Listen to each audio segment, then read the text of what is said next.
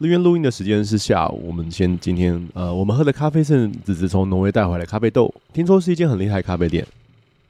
对，我要介绍一下这个咖啡店。等一下，我先把我的手机拿出来。这个咖啡店呢，要特别感谢我，就是在 Instagram 上面的网友，因为其实我们去其中一家在奥斯陆的咖啡店打卡的时候呢，他就私讯推荐我说：“哎、欸，有一家咖啡店真的非常非常的厉害，你一定要去。”这样子，他就跟我讲说，如果你们真的有经过的话，或者说你们有空的话，就去踩点一下。那因为我不是那种非常喜欢踩点的人啦，就即便是去一些不会再去第二次的世界景点，但是因为我们同行的。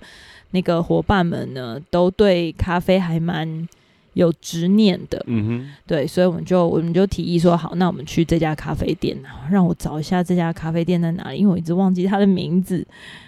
上面这个咖啡豆上面有写吗？没有。它叫 Tim 什么 Tim Wendell，你还好吗？Bless you。他叫 Tim Wendelboe，嗯哼，T I M W E N D E L B O E。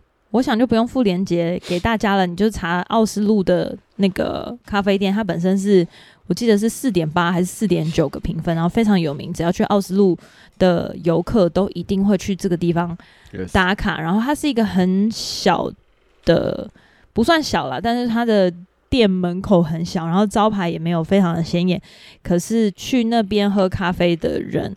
跟在那边的店员都极度的有心，就是欧洲杂志里面会走出来的人，嗯，很有质感，嗯，然后呃，咖啡非常的贵，可是很好喝。那这样一包半磅多少钱？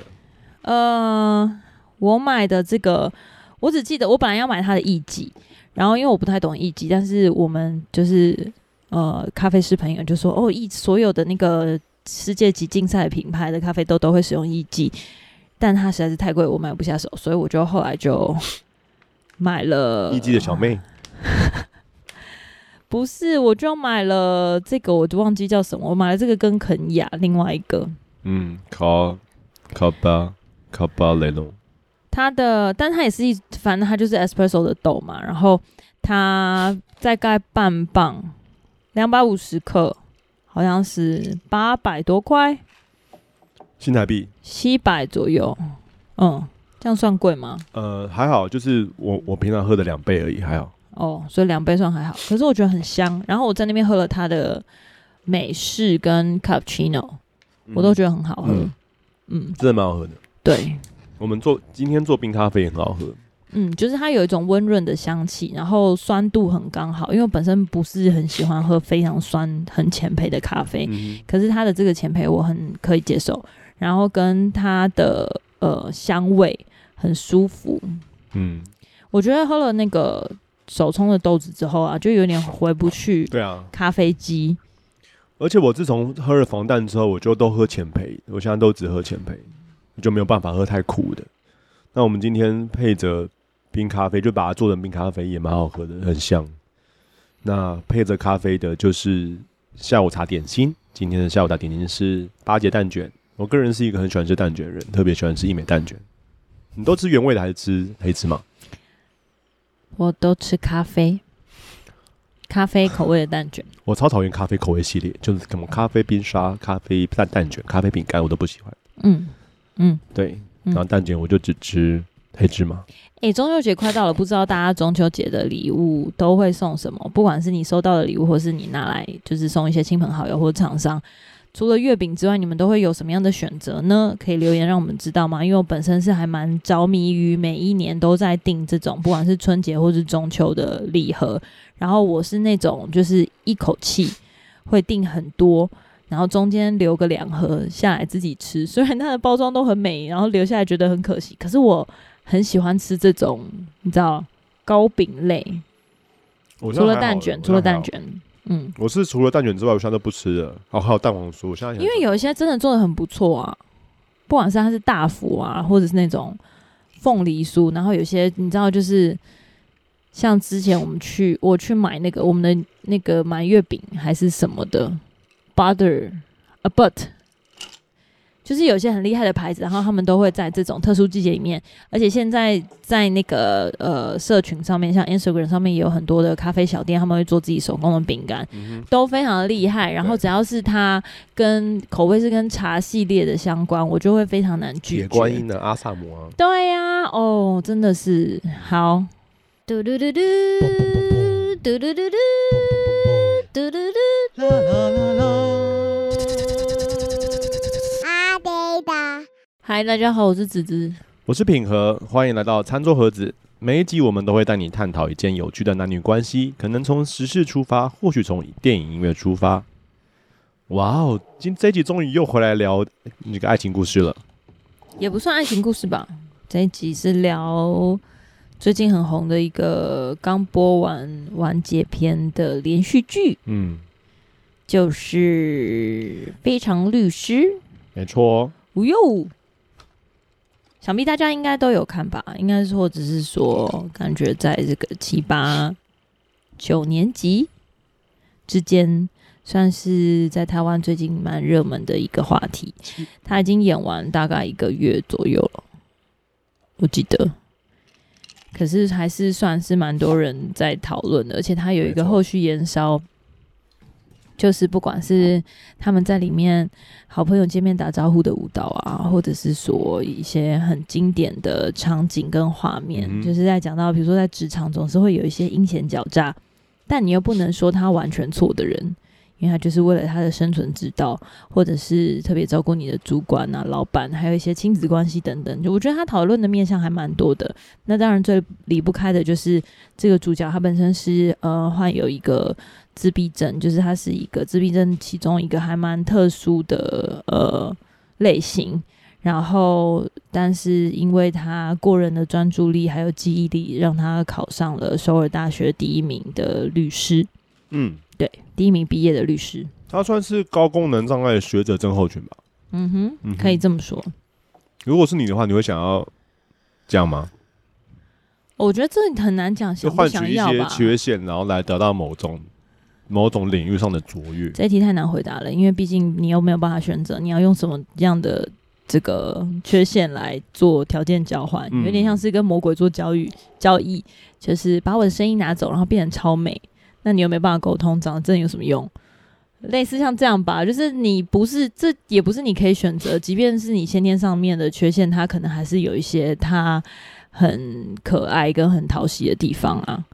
所以这太难选择了。嗯、那个长得正，那个让我想到我以前很常问，就如果让你选，呃，你想要出生之后变有钱，还是出生之后变漂亮，还是出生之后变得很聪明？如果是你，你会选哪一个呢？哎，这让我想到我一个好朋友，他就是既有钱又漂亮，个性又好，又好相处，哈，对不对？是不是很难选？不要做这种无谓不会发生的选择题，好吗？随便选，随便选，反正人生不会重来。对。反正你我生长在台湾，我们就算。所以我们今天要讨论什么？我们今天要我们今天要讨论什么呢？所以我们今天要讨论的就是《非常律师》里面，呃，《非常律师的爱情》到底是爱情还是友情呢？还是同情呢？哦，我说对，我说错了啦，《非常律师》里面的爱情是爱情还是同情呢？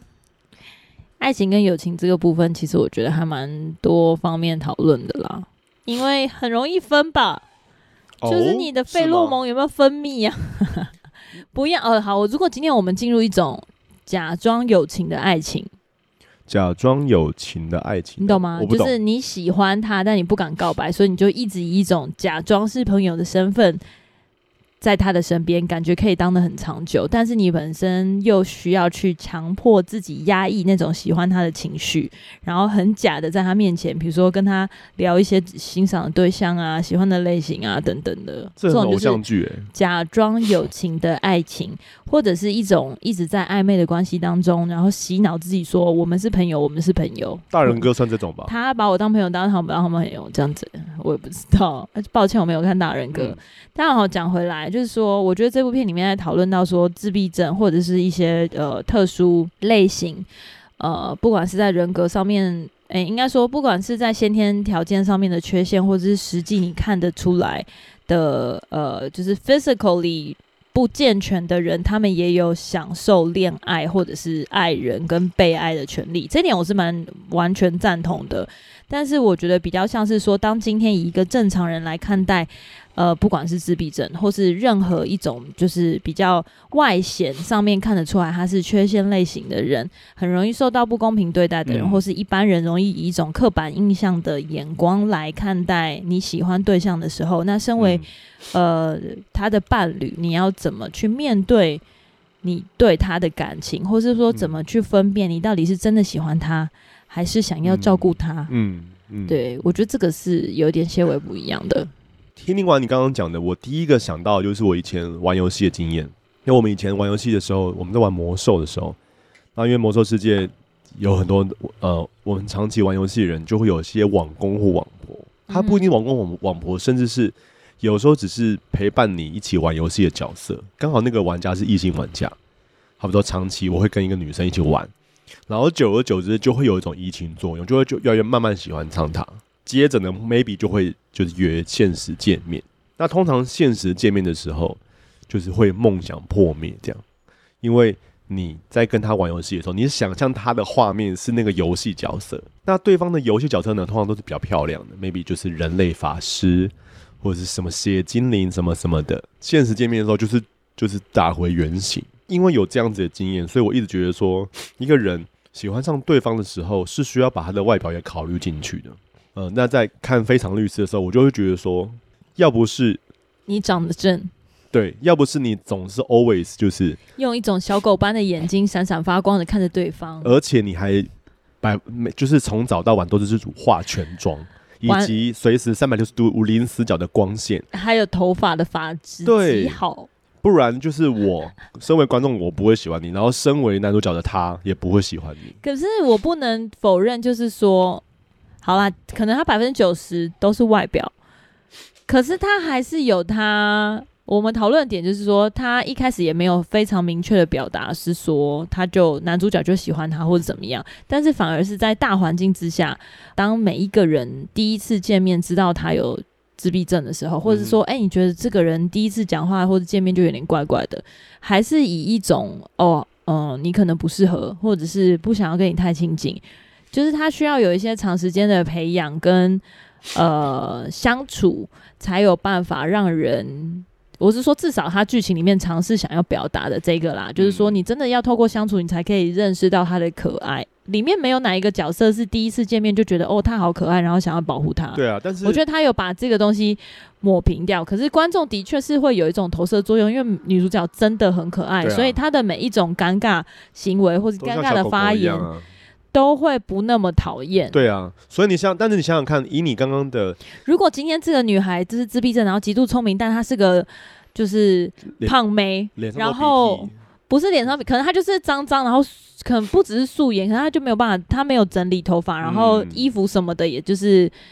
也没有，也没有像每天都有不同的这种搭配。那我相信，可能在他的受欢迎程度上面就会大幅的下降。可是我觉得他除了在偶像剧上面，因为他毕竟是偶像剧，或者是说这种精致类型的戏剧，嗯、所以他在服装啊、配色啊这种整体画面质感一定会要求的很好。没错。我还有另外一个，我觉得我也蛮可以同意跟合理的是，像他这种类型的自闭症，或者是说这种在人格上面的缺陷，他会对于比如说。呃，东西一定要摆很整齐，那他就会有像某程度的洁癖或是控制欲。我觉得他应该也不会让自己脏脏或是糟糟的，所以我我觉得他的人设是算是符合逻辑。只是讲回来啦，就是说一开始假使你身边的人从呃相处的里面都转变成想要照顾他或是帮助他的时候，我就觉得那在这个过程里面爱上他，好像也是一件不是那么困难的事情。但对我来说，你想想看，编剧想要表达就是长时间相处会慢慢喜欢他。那我就问，长时间相处为什么不喜欢崔秀妍？在这边，我们要跟大家稍微的前情提要一下，就是说，在《非常律师》里面，这个主角呢，就是吴庸武，他是呃一个刚刚讲的，就是这个自闭症患者的律师，但是因为他本身在不管是记忆力或者是在专业的表现上面，除了人际关系障碍之外，他都表现的非常好，嗯、都第一名，对，他都第一名。所以当他进入了这个在剧中这个非常大的汪洋律师事务所的时候，虽然一开始呢，就是有一些。呃，在工作上面，不管是跟上司或是跟平辈之间相处的不愉快，嗯、因为的确就是他在人际上面的障碍，让他很难融入一个新的团体嘛。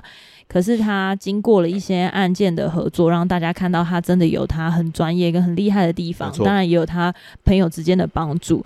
然后他跟这个男主角呢，就是一个这个诉诉讼组的职员，就是专门在帮助律师呢去收集资料或是整理文件，然后做一些探访，嗯、对对对，或是开车手的这个角度之下呢，就是跟这个无忧无律师可以很密切的相处，所以就。喜欢上他，没错。然后他就呃，但是他他代表的这个男性角色呢，是那种比较压抑，然后考量非常多。那我觉得他也被单纯化了啦，就是说他好像很很想要保护吴永武，可是他又讲不出来，跟他没有办法直白的讲说，我就是喜欢你。因为他觉得一旦讲了，可能就会破坏这个平衡的关系，或是他也不知道说到底讲了喜欢之后，我可以给你什么，或是我可以照顾你什么，我可以，他不知道他可以给什么 commitment。嗯。那我觉得这个东西其实跟感觉上啦，就是跟韩国社会的一个男女价值观是蛮相关的，所以的确是他代表了这样的角色，可是又有点极端化，就是说他好像很体谅女性。你不觉得吗？他想很多考量的东西都是很从女性出发。但这个很体谅，就是以编剧韩国现在社会来说是就是以受众以对，我觉得是蛮因为韩国的社会男男男尊女卑啊。是，但没有那么极端化，有点像是说，呃，用编编剧。透过他知道主要 TA 的心态跟期待，然后去让这个男主角的这个面向更多的表现出来，然后大家就能够呃很大的程度被同理说。对啊，他就是很需要被保护啊，他很需要被照顾啊。那你为什么不直白的讲出来呢？然后反而是无忧无律师，是他是一个直球对决，直球对决，对，他就是想到什么就讲什么，他其实不太会考量对方的想法。所以我喜欢你就是喜欢你，嗯，对，就是我想亲嘴，我想接吻，我现在就是想接吻。那教我怎么接吻？就是反而他这种一般人不会，就是在正常社交经验里面不会出现的特质，让人觉得很可爱。对。但是讲回来，就是说，如果这样的一个呃关系是起源于你想要保护他跟照顾他，我觉得也没有不对啦。毕竟男生喜欢一个女生，就是会有保护欲。没错，的确是这样子。那如果从男生的角度来看，我们刚刚讨论的是说，第一个就是因为他长得正跟可爱，对，呃，还有有一些。专业上面很值得让人羡慕的地方，没有专专业这件事情不会让人想要跟他在一起。真的吗？你说在女生在职场上面表现的很卓越，不会让人想要跟他在一起。所以你刚刚讲说崔秀妍对不对？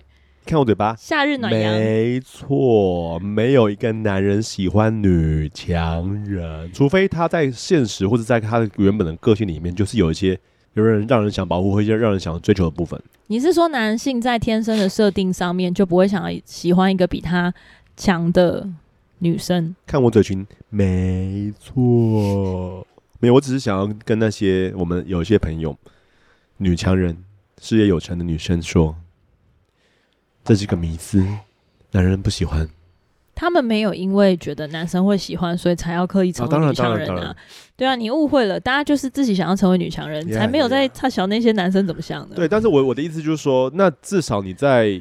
工作之余，就是在生活相处的时候，可以不要那么强势吗？我们先拉回来，我们现在讲的不是讨论女强人。好，是的，我们现在讨论的是。所以，所以我能理解为什么他会把男一的职业放在诉讼组，然后女一放在律师，因为诉讼组的任务就是要 support，要帮助律师。Support, 对，我觉得他是一个关系的缩影，就是男人、哦、这个男生想要帮助女生，想要。体贴无微不至，呃，因为我不了解律师的那个文化，但是从剧中里面看见，果然每个律师都的确都蛮需要帮助的，不管是搜证也好，不管是去了解状况也好，我们从剧中也看见到说，他们很多次他们必须要实际的去走访现场的情况，然后想要去了解东西，那了解东西就需要更多的比较懂得人情冷暖，你比较好应对进退。嗯哼，那男一就是完全充分的有这样的一个，他还会为为他解释说为什么会这样子。我我觉得这样的这个职业组合跟这个感情就蛮呼应的。就是男生在一开始的初衷就是想要保护她无微不至，毕竟他有就是女生有很多东西，她的确很聪明，她的确是第一名，甚至是她的确可以过目不忘，就这样，很厉害，过目不忘。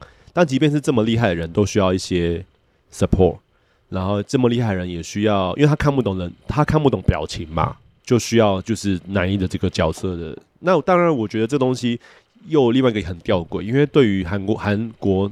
社会来说，通常就是男尊女卑，跟女性在很多的工作职场很很多不平等，但是却又塑造成在这个剧中又塑造成她是女律师，然后男生却是诉讼组的小职员。当然，我觉得还是有一些工具人成分在，原因是因为他明明一开始第一集就塑造他这么多女人围绕，但是却没有更多的在描述，那他到底怎么面对这个女生的这些呃女同事的。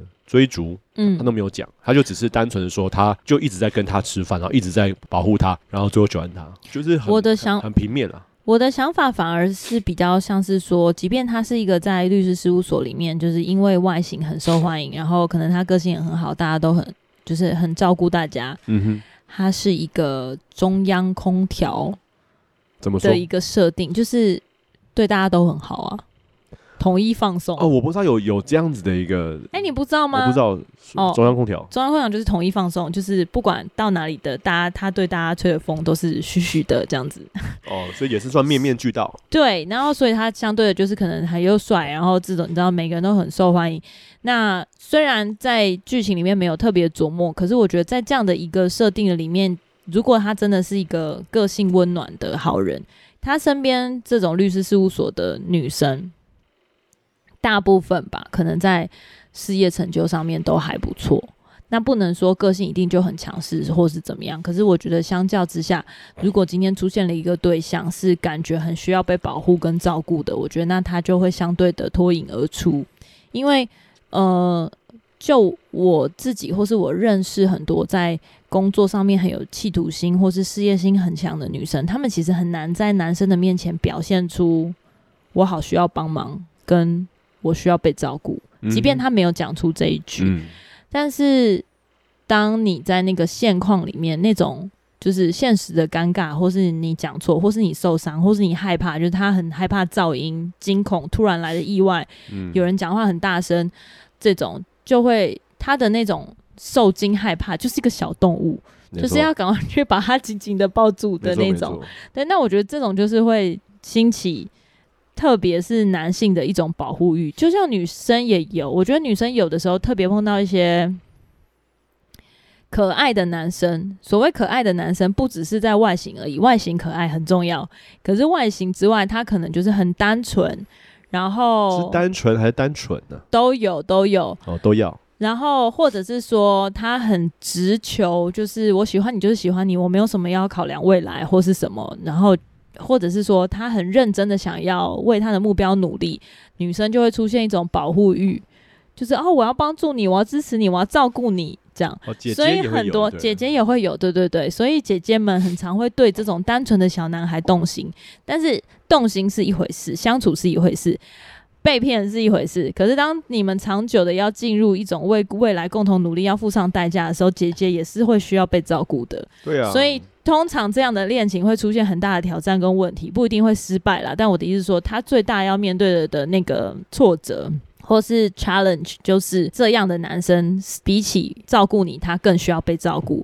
那女生需要被照顾的时候怎么办呢？他就会觉得很失望或是很失落，说：“哦，我对你付出这么多，为什么你都没有办法照顾我？”但是你一开始就是为了要照顾他，而不是被照顾。对，就有点像是你收养了一只流浪狗，它本身就是很、嗯、很单纯、很冲动，然后是。你突然间有一天需要他的时候，你要要求他就是为你打扫家里啊，然后把家里整顿的很好，只因为你倒下了，你生病。那我觉得这没有绝对是非的一个答案，反而是说你当初爱上他的那个期待跟让你触动的那个点，其实没有办法支撑你走向你期待的生活，或者是说你一开始就必须要认定你是因为想要照顾他，那你能不能够照顾他一辈子？可能你已经五六十岁，人老珠黄的时候，你还是可以照顾他吗？还是说，其实你是想要寻求一个彼此互相照顾的可以信赖的对象，或者是说你期待的是一个单方面一直享受对方照顾的对象，那这些你都是需要一开始的时候就在尽可能清醒的考量清楚。嗯，你的这个内容让我想到以前有日本有个日剧，我记得男一是松本润，女女松本润是谁？女生是谁？女生是谁？我已经忘了。我没有看那部偶像剧，但是我看他的预告。那个预告就是女生打开门，发现男生就是在他的家的门口，然后坐在一个纸箱里面，然后呜呜这样子要被照顾。他是什么流浪狗吗？他就把自己当流浪狗。然后女生就把他接进去。什么？这设定好奇妙。哦！我不知道，但是也我相信一定有人有观听众。所以呢，所以呢，他就是走这个设定，就是男生说我要被照顾，然后他就会跟他撒娇，就有些画面就是他，但他像狗一样。天哪，这种我一定会被我一脚踹出门的，啊。但就很有趣啦。然后，然后松本润那么帅，这么帅，这么可爱，然后变成一个小狗狗。对，就是这就是沿用你刚刚说的设定嘛。那我这样问好了，那你觉得一个？怎样的关系才可以走得长久？只有单方面被关心的关系是有办法走很长久吗？我觉得这个很难回答欸，我觉得很难很长久，但不一定说绝对不长久。我们来想一下，就是身边朋友们发生的例子，或是你很常在社群上面看到别人的例子，就是说，当有一些年龄差距大的人，通常是单方面年纪很大，比如说男生年纪很大，然后他找一些。一直找一些二十几岁，里奥纳多最近很红，二十五岁的魔咒，做青少年的里奥纳多，对，对，对，总是做着青少年的施工。他对青少年很有负担跟热情。他从十八岁一直做到二十五岁，他的做跟我们做是不太一样的。他的二十五岁之后就不属于他的管辖范围。好，我觉得这种就是成熟，不能说他成熟啦，说明他心智很幼稚啊。他就是想要黑尿的女生，他没有想要长久跟他在一起，所以我觉得跟那个。对象本身的心态很重要。那他当初如果再找一个呃女生的前提，就是你只要长得可爱可爱，然后不管是生活或是经济上面，我都会照顾你。那其实我觉得就没有什么好谈的，就是各类符合这种条件还蛮容易的。嗯。可是如果他根据时间，他去呃要求说对方说你要变得成熟，你要在我身边可以照顾我的家庭，或是要帮助我的事业等等之类，那。对于这个女生来说，她就会，她就受到当初跟她爱上这个对象的时候不一样的标准的挑战。你理解我意思吗？可能当初她喜欢你，就是因为你漂亮、可爱、单纯。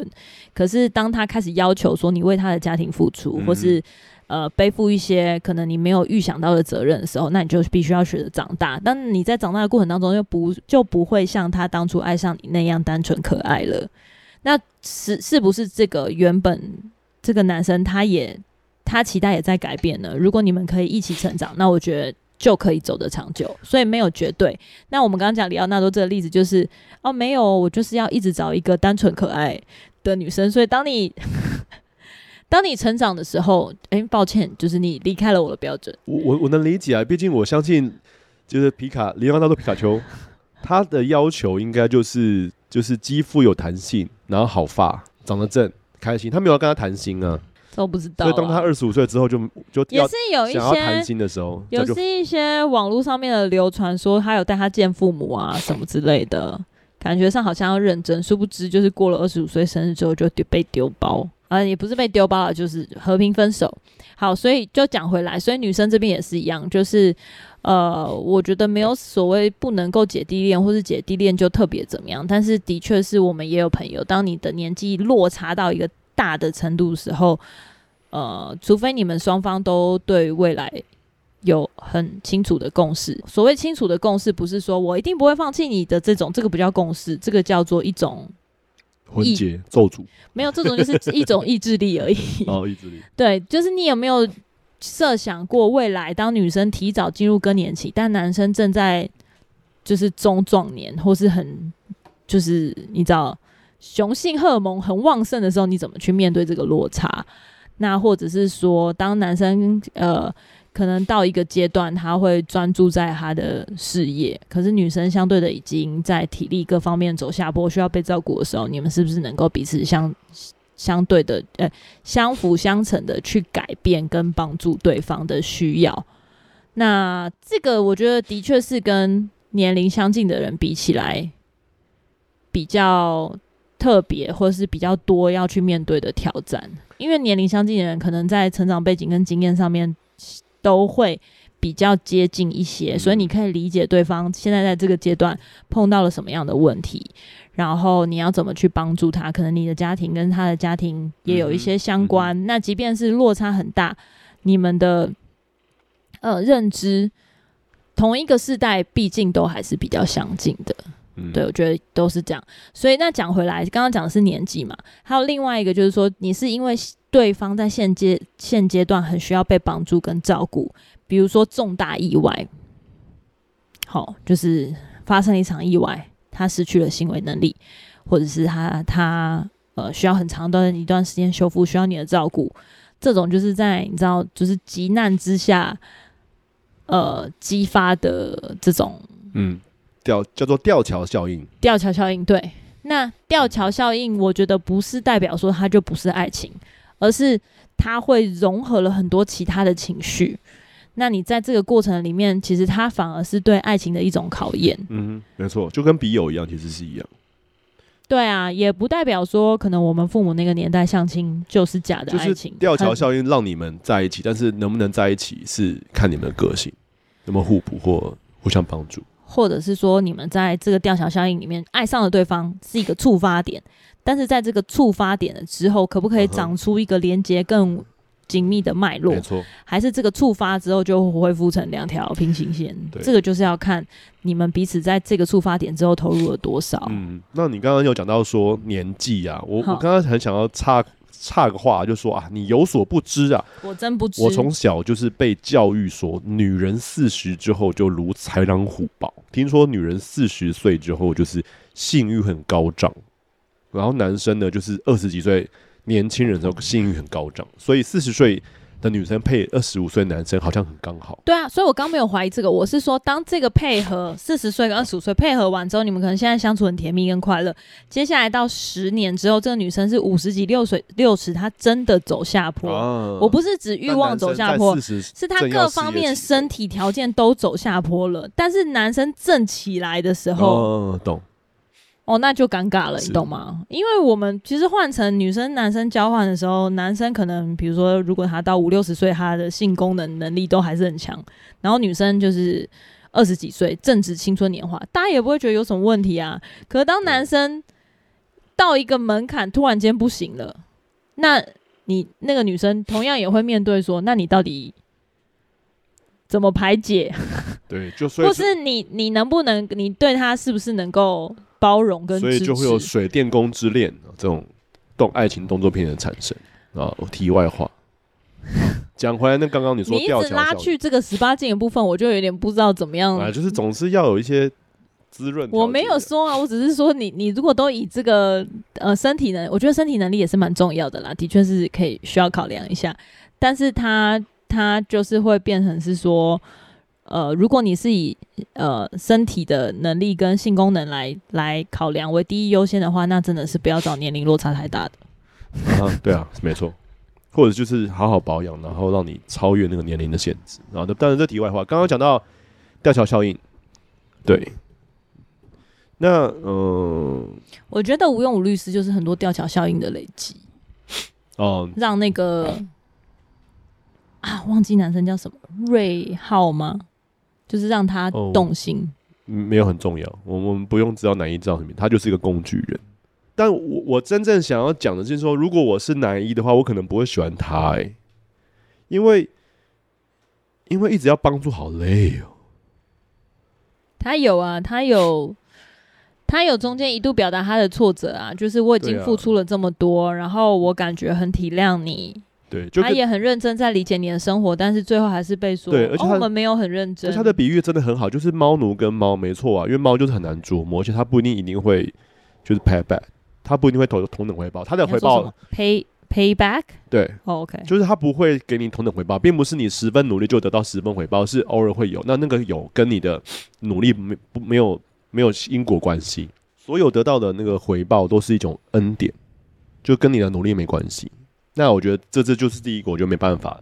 然后第二个，我觉得可能也是因为女一呃吴用武律师她的姿态是这样，她很这个姿态很对我来说很单一，就是我可能看到她可爱那面，我看到她呃干练那一面，但我没有其他面可以看了。那跟别人比起来，好比说我可能你对我来说，你可能就有很多面。对你有，你是说在相处的时候？对，在相处的时候就有很多面。好比说你照顾人那一面，想要然后跟被照顾的那一面，然后在外面那一面，在里面那一面，成为伙伴的那一面，朋友那一面，以及跟同事那一面都会不一样。但我反而是觉得是说，我觉得他在呃面对挑战，或者是说当他觉得好像跟自闭症的人环境都，或者说身边的人都不同意、不赞同、不看好的时候，他反而会很需要，不管是眼前这个对象，或者是身边真的有一些人跟他讲说，你真的可以试试看。就是你要去追这种，我觉得他们没有放下这种角色。有啦，就是秀妍。你要想想看，说比起可能自闭症的直白或是单纯，我觉得这种人更需要别人鼓励，让他去理清到底自己是不是爱对方。所以我完全能够理解，当他一开始的时候，他觉得怀疑或者是觉得却步，因为可能他也不清楚这个是同情还是爱情，嗯，所以他需要一些时间跟。呃，只是可能个性的关系，或是因为男生本身就没有很喜欢跟身边的人聊心事，所以他也没有一个对象去讨论说，到底我是想要帮助他、照顾他，还是我真的喜欢这个对象？那我我也不是说这这两个情绪就是一分为二，彼此不相关的，因为我相信在爱情的大前提之下，因为你爱这个对象，你当然会想要照顾他、帮助他，没错，成为他的 support。然后，甚至是说，在生活的各方面都跟他相关，所以我觉得他其实是不相斥的，反而是应该把那个情绪跟层次找一个对象讨论出来也好，或者是你写下来自己去做自己内在的分析也好，都可以帮助你更有信心的去想说，那我下一步该怎么做。然后另外一个就是，我觉得他在这样的情绪之下，可能被旁边的人推一把就告白了。那告白之后，就会接下来就碰到的就是。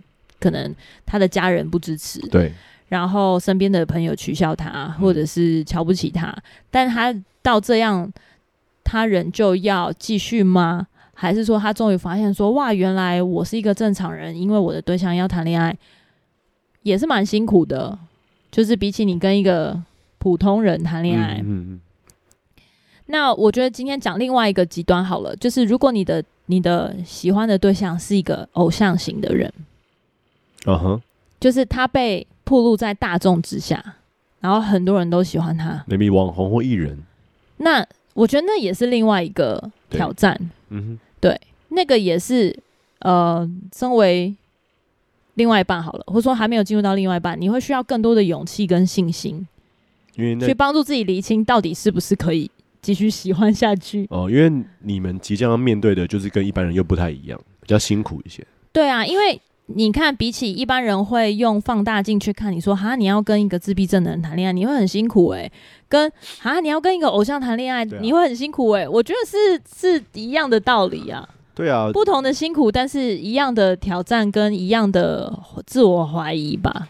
他本身的条件就是跟一般人不一样，或是落差很大。那你有没有办法去面对？所以在因为如果他今天要背叛你，不管他是。平常人还是自闭症还是怎么样都不可原谅。也是也是也是。对啊，不是在讨论的这一题。所以所以其实就是在想要交往或想要喜欢上之前，就要问自己这个问题，就是说接下来的路应可能会是荆棘，那愿不愿意往前走？但是我发现他在这个过程中，就是在这个这出这出剧里面，他其实就就有放了一些类似的一个关系。就我不知道你们记不记得，就是就男一陪着他走在路上的时候，然后遇到他的后辈一个女生，然后一开始那个后辈就是。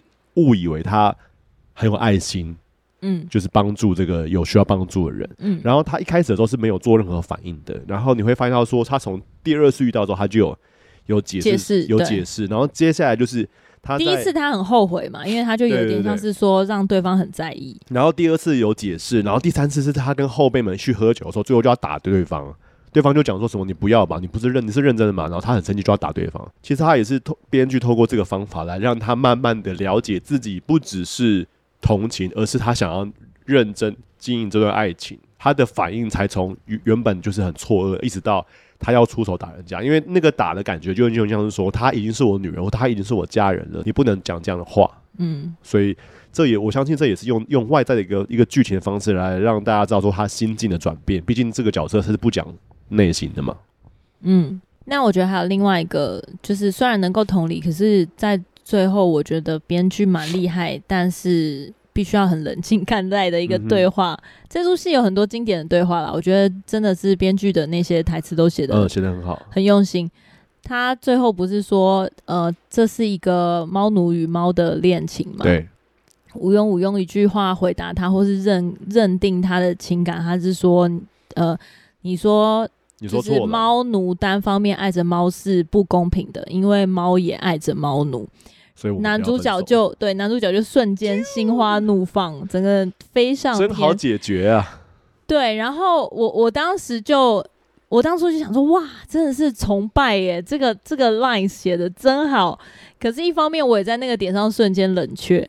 的原因是因为我觉得，当然，当然，这猫奴只要知道猫爱他，就是甘心乐意。我觉得这个我完全没有意见。可是我觉得在人类的感情里面，即便呃猫回答说“哦，我也爱你啊”，但是我觉得它不能成为一个据点，就是你需要有一些具体的相处上面的回报跟付出，而不是只有单方面的说。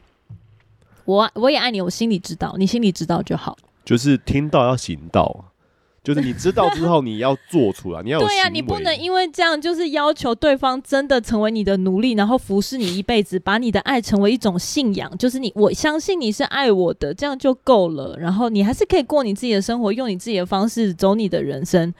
我觉得这是怎么是个圣人吗？就是 对啊，我觉得这个是很。呃，应该说他没有没有解决，或是没有真的在现实里面去延伸的。哦，对对对，一个对它不能算是一个句点，可是我觉得它也很漂亮的画下了一个呃，在这一段情感上面的呃，算是怎么样？第一季的 ending 一个逗号嘛，对，对就是大家可以继续往下想，因为接下来算是句号啊，然后第二季就是第二段了，第二第一个章。第一章的句号，是我对我所谓的不是句号的原因是说，不是说你讲完这句话然后就可以就结束了，就你的责任到此为止。嗯、我这是我的意思，就是说，呃，你你还是需要在行为上面有很多的呃付出，或是回复，去鼓励你的伴侣仍旧往前走。那我觉得，如果以他的这个情况来说，的确好像也只能这样讲，原因就是因为。因为你看他们，我们从最后几集看出来，他们也在交往。那他们交往的方式其实就是女生的生活方式，意思就是说，男生在配合女生的生活方式。那女生其实也不能配合男生什么。好比说，他带跟着男生去姐姐家里面，他也没有办法表现的跟正常人，或他也没有办法得到那个。可是他很努力啊，他很努力，对。但我的意思就是说，他的确能做的很有限，所以才会用说“哦，我也爱着你”。就是他，那男生的确也是需要这句话，毕竟他在。被分手之后，他说为什么？他就一想不通，他就是花了很多集在想说为什么会被分手。对啊，对啊，我的意思我没有说他不需要这句话啊，我的意思是说你讲完这句话，接下来你需要在行为上面去更多的付出跟回应，所以才有第二季啊。第二季就是要拍他们如何生活啊，然后生活中遇到困境啊。我的感觉是这样子啊。如果以一个剧情的模式来说，第一季应该就是完整交代他们两个有有一个得善终，那个善终并不是结婚死掉，而是终于就是好好的在一起了，解决很多误会，终于认真在前面跟人像像试交往，然后最后一集的时候，最后那句话“猫也爱着猫奴啊”，那句话就是让他们可以好好的交往，然后第二季就是交往之后会发生什么样，就是不平凡的事情，然后如何解决。我感觉他想要走这样的剧情脉络。好的，我不知道大家在这个剧里面呢，不管你有看或是没有看，或是听完我们讲之后呢，开始对这出剧有一点点的兴趣，就是可以提供我们在很多关系的里面一种微妙的思考。他用一种特殊的方式，就是这种真的让大众很容易接受的方式，去用一种全新的角度来思考自闭症，对，甚至说反思我们是不是就跟里面那种有。呃，刻板印象的众人一样，当你听到这个人有自闭症的时候，就用一种极特殊的眼光来看待他。那这个让我想到我在挪威的时候，虽然我们在挪威其实很少有亚洲脸孔嘛，嗯，然后呃，对于在当地的人来说，我们的外形或是我们一群人一起，一群亚洲人一起出现，非常明显就是观光客。可是他在他们的生活文化里面。呃，很少数的人会看到你就直接讲英文，我觉得蛮特别的。除非你是在机场或是一些很很密集有观光景点的地方，反而是在他们的乡镇或是呃一般的市区，他们都会先跟你讲挪威文。他们假设你在这个地方生活很久了，就跟其他的人一样，不管你是哪一种人种。然后当你用英文回答的时候，他才切换成英文跟你对话。所以我觉得让我蛮蛮 impressed。他们真的，当然可能没有办法百分之百一视同仁，可是他们真的有一种自然而然的礼貌，就是我没有要把你当成特别的人或特殊的人。嗯，对，大家就是在这个地方生活，只要可以沟通，大家都一样。所以，的确是我们面对，比如说，呃，你去各个呃，即便是你在自己的国家，你面对一些呃特殊的外来居民，对，比如说呃东南亚的义工，嗯哼，那跟你一起坐车，或是看到他们聚集在车站，你会不会有一种就是哦，我就是我我不要接近你们，或者我跟你们是不一样生活的环境，就是会不会有这种心态？即便你没有表现出来，哦，真的会有。或者是说，当你今天在一个团体里面，在公司里面，在班级里面被介绍说，哦，谁谁谁他本身有小儿麻痹哦，大家要照顾他。哦，我觉得这个就是一个预设，或者是说，哦，他什么，他是一个很特殊的孩子，所以麻烦老师多帮忙。我觉得这些都没有不对，可是，在心态上面，你是不是真的有用一种比较低阶或是设限制的角度？去看说哦，他不能做这个，他不能做那个，哈，他这样的人要谈恋爱也太辛苦了吧？我觉得这些其实都是值得我们去思考的。就是你在爱情这样子的一个关系里面，一般人都已经很难表现得很完美了，那更何况你先去预设了他的限制，那是不是就让他们在限制上面又更被限制，而失去了说不定他们在表达或是在情感层面，其实比一般人更单纯或是更勇敢。当然。毕竟，在美国或在欧洲的文化里面，他们教小孩是每个人都是最特别的，所以要呃尊重或者是包容彼此的特别。但是在亚洲文化里面，我们强调的是每个人都要成为不特别的那个人。所以，就像你说，如果有一个特别人进来，大家就会不知道该如何面对。那我相信这就是我们要学的课题。那我刚刚也在想说，呃，我觉得这出戏让我学到，或者是让我在意识到一件事，就是说。就因为我们很常我们会觉得说男一有点像是在牺牲奉献，但我刚刚在思考一件事，其实，在婚姻里面，我们总是在某种程度上面需要牺牲奉献。嗯，好比说两个人的生活习惯，或是两个人的相处模式，就是作息啊，或者是喜好啊等等的，就可能吃东西啊。Maybe 在结婚前期，你会想说啊，不公平，为什么我这样做他不这样做？为什么我这样做没有得到相同的回报？但我觉得时间过久，就会慢慢懂得一个真理，就是说，有时候你就是需要牺牲奉献，有时候你就是需要一直不断的做某一件事。然后比如说你时间比较多，你就需要多打扫一点，或是啊、呃，你如何小朋友比较爱你，你就要多带小朋友一点。就是这这些东西，就是其实没有没有绝对，没有绝对，然后也没有没有公不公平。因为说没有说能者多劳这件事嘛，我觉得即便听起来好像是说哦，你因为你会做，所以你就多做一点，但是那个多做一点必须是你。自发性的，对对对，你很你可能很难百分之百甘心乐意，可是你愿意，然后你做了这个选择，跟你我觉得牺牲的程度是呃，不是说哦，我们讲好就是你八十我二十，或是就讲好你五十我五十，我觉得不是这样，它比较像是一个动态的调整，因为你与其去一直去比较说哦，我到底你牺牲的多还是我牺牲的多，反而应该是在在呃。强化或者是去判断跟彼此沟通说，说那到底还有什么地方我可以多做一点？对，所以就有点像是你上次在 Instagram 上说的，就是选手与补给补给员。对，选手与补给员的爱情，其实就是在婚姻或在生活当中跟 supporter，就是好比说在某个在工作上面，你就是选手，那么就要尽量的去 support，让你在工作繁忙的时候比较轻松。那或者 maybe 某几天我需要去拍摄，可能。密集性的拍摄当导演，我就变选手，你就变成是补给员。那爱情就是这样子，彼此一直互相的切换角色跟 support，或者是说不同在不同的领域，因为比如说像我在呃家庭或是照顾环境，这个我就是很需要别人给我方向跟指示。不管是你就是交给专业来做，或者是我就真的需要去学习说，哦，我要怎么样去分类、跟归纳、跟收纳。对，对，对，对，这个点就是我很弱的，我需要去学习的。那怎么样的呃摆设，或者是说怎么样的呃清洁方式会更高效、更高效率，不要浪费时间，搞自己心情很差什么的，就是我就会很需要。没错，没错。对室友的指示跟带领，可是同样的，我可能在呃其他的方面，呃会有比较多的资讯，或者是比较多的看法啊。我觉得这个东西都是可以彼此配合跟讨论，所以它其实是一个不断动态变化的不同的 portion，一直一直在改变。那我觉得每个人都会有自己喜欢跟习惯的做法，可是当今天是两个人，你要成为一个家庭。我觉得两个人要成为一个家庭，彼此喜欢是一个前提，在彼此喜欢的的前提之下，怎么样去配合对方，然后因着配合对方，你要做一些牺牲，那我觉得你就可以走得更长久。